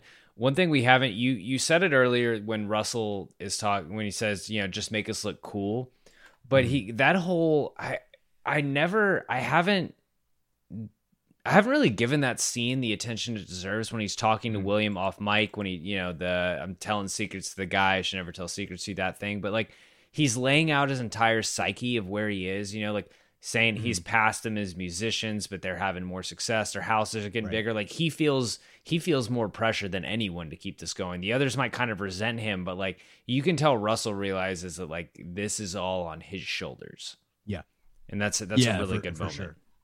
That's that's true. That's a good uh that's a good observation. Good way to put that. Um Russell uh yes, carries a lot of weight and also I think part of that too is just like uh you kind of get the impression that if anyone would have shown up, he would have talked to him because he needed to talk and he needed to to put that out there. And you know, in 2021, he'd be like he he would have a therapist because he would Yeah. need, but we're not having uh, rock stars are not not meeting with therapists in 1970. Men will literally um, shock themselves on mics on stage in front of people rather than go Yeah. to therapy. yeah exactly exactly but yeah i mean you you can you get that that sense of like he trusts he says i trust you there's really no reason for him to trust william other than he's 15 so maybe he just thinks this kid i can manipulate this kid into not saying the stuff that i don't want him to say but there's not really any it's not like they've built up any trust other than he shows up he's young and he clearly knows the band you know like that scene when he meets stillwater on the you know outside the venue and like gives them that like you know you know uh, uh, jeff jeff you're and, and is telling him what russell you're it's just incredible Incendiary. incendiary I can be incendiary. you know? yeah um is is is really cool but he, but truthfully that's not any reason to trust this person he just needed somebody to talk to and william was there and that's how they're you know they're kind of their their relationship forges so yeah i i think that's that's a great big chill moment um the whole Topeka scene, the, the Mhm. tiny dancer, I think that's that as we've talked about that enough. Um, but I do think it's super cool when they go out on stage Mm-hmm. um, for actually i'll even say it, it's the third time when they kind of get that kind of montagey one where it starts with jeff at the at the piano doing the kind of slow intro and then it just it goes into that heavy guitar and um and you can see to me that's like the that's the the, the place where you see the work of them like with the the, the band camp essentially of of russ of uh with billy especially because he just that's the only place where you really see him like he is playing guitar and he's just like going to town on i don't know. I, I always get a chill on on that that particular moment because you get you, it's like this really important show and they nail it. Like you Mhm. can tell from the minute minute and a half that it's on screen you you get the impression anyway that's like they freaking crush that that concert and that's going to be what takes them to the next level. And it's really important that we see that no matter we see all the stuff going on behind the scenes, but Mm-hmm. we also keep getting tastes of like they're they're killing it, they're doing really Yeah. well. Jimmy Fallon shows up, says says your record's selling. Like it, that's important that we know that things are going well off, you know, actually with their actual jobs, no matter no matter this turmoil and stuff that's going Yeah. on. absolutely yeah Um, I did not write down anything for how to improve it. The only, I mean, you could get into fun recasting things. You could, you Mhm. know, say you know the the bass player, that guy, like you know, is someone a little more capable, maybe a little more um, known or famous, or someone who would, you know, would get. Um, other than that, like I don't, you know, I'm not touching, can't touch perfection. No. No, for me, it's like uh, the only thing I would do is it's the rare movie. I always watch the director's cut, which is like just short of three hours long. Give me, give me the four or five hour cut. I'd have been, I'd be okay with spending more time uh, in this this world, and that's that's not a real criticism. So, yeah. Well, uh, before more restore, uh, prequel, sequel, or remake, you can't remake this. Can't No, touch it. absolutely not. Hands off. Yeah. Sequel. Um, it's man. night. It's it's 1984. It's 11 years later. Okay. Yeah. Uh-huh. I Uh, like it. You know, th- their Stillwater's 100% broken up. Yeah. Um, you know, it's Russell runs into Russell runs into Penny. Williams living in New York City, or he's living in Uh-huh. L.A. Something like that. They're writing. It's a. It's like maybe it's like a one act play. Like they all got to dinner together and something like that. Like kind of like you said. Like I'd be I'd be in just a little bit more of this world. Yeah. Uh, I, I think you could do a you could do a sequel very easily just by I mean Russell's a stand-in you said earlier is a stand-in for Glenn Frey. You could do a sequel on this just by kind of modeling the Eagles and going to the Hell Freezes Over uh, reunion in like '94, I think is when the, when they did that. I mean, And that's 20 years from 1973. Yeah. Yeah. Yeah, so you you could pop that in pretty easily. They're definitely broken up and they're they're reuniting in some form or fashion, whether that's just to get a dinner together or it's uh, you know, we're you know, I'd really like to sell a couple records and Jeff and is keep getting these fronting some like you know? shitty grunge band, like trying to capitalize on that. yeah yeah for sure for sure i mean there there really are some some uh, pretty obvious parallels uh between this from this band to from the movie to to the eagles um just that the eagles got i mean you're led to believe obviously they go on tour at the end of this for 74 so you're led to believe they still have some time together. I can't imagine that they're uh the rolling stones you know that have stayed together for the last 50 years or anything like that.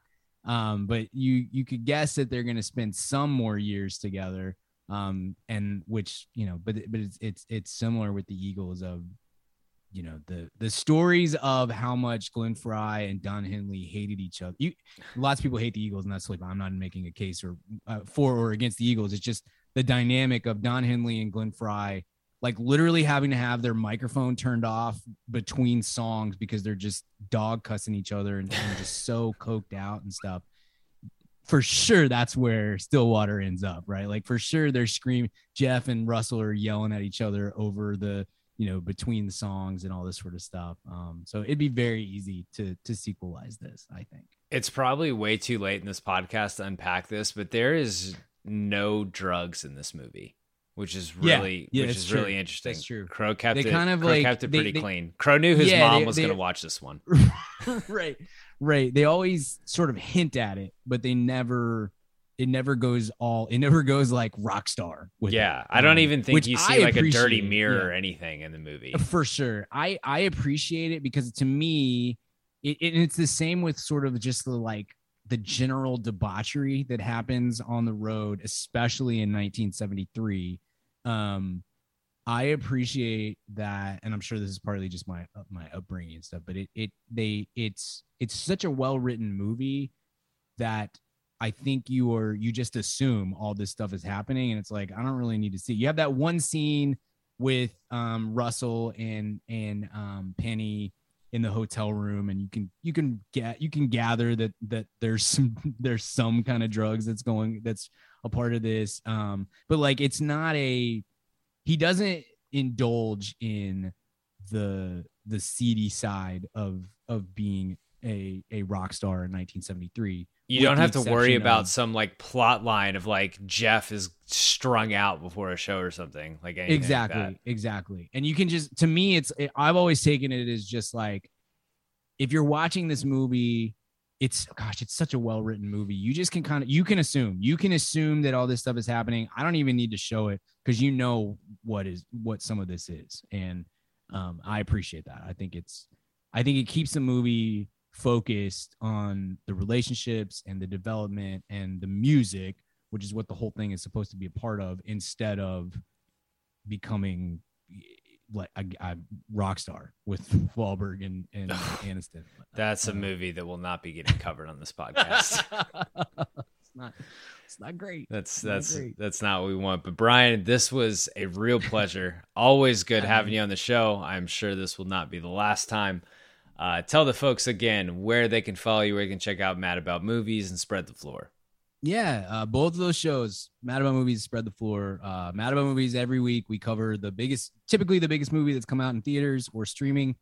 And then uh, at the end of the week, we do a throwback episode on our VIP page for like through Patreon. um, where we'll typically talk about a movie that's celebrating a big anniversary 25 30 whatever years or is relevant to a, a movie that's coming out in theater soon. So like in a couple weeks we're going to go back and look at um, the uh, david lynch dune movie from uh, 1986 or something. Um, we'll see we'll see how that goes. Uh, but yeah we do those both of those shows spread the floor is a basketball podcast. We talk all nba and uh, usually have some fun with it with my my co-host tobin. So both of those shows are available on on every podcast platform apple podcast spotify um, whatever you whatever you're listening wherever you are listening to this show you can listen to our shows uh, on the, that, those platforms as well And if you enjoyed this episode of Big Screen Sports, please remember subscribe wherever you get your podcast, rate and leave a review if you're on Apple Podcasts. If you enjoyed this episode and you want to vote on uh, a movie to cover for next month, go to the Patreon. That's patreon.com slash Big Screen Sports. Voting privileges, support the show, stickers, all the good stuff. Uh, we'll be back on Thursday covering Ted Lasso season two, episode 10. Me and my co-host Alex McDaniel, and we'll talk to you then. Thanks for listening. Whether you're a world class athlete or a podcaster like me, we all understand the importance of mental and physical well being and proper recovery for top notch performance. That's why I'm excited that Unifyd Healing is sponsoring this podcast. Unifyd Healing is a new and super innovative global network of wellness centers powered by Energy Enhancement System, or EE System. If you haven't heard of the EE System, you'll want to listen up. This technology promotes wellness, deep relaxation, purification, and rejuvenation. At hundreds of locations across the globe, access to a center is easy and affordable. Interested in experiencing the EE system technology for yourself? Go to unifydhealing.com slash bluewire to learn more and find a center near you. That's U-N-I-F-Y-D healing.com slash bluewire. No material or testimonials on the Unifyd Healing website are intended to be viewed as medical advice or a substitute for professional medical advice, diagnosis, or treatment. Always seek the advice of your physician or other qualified healthcare provider with any questions you may have regarding a medical condition or treatment and before undertaking a new healthcare regimen, including EE system.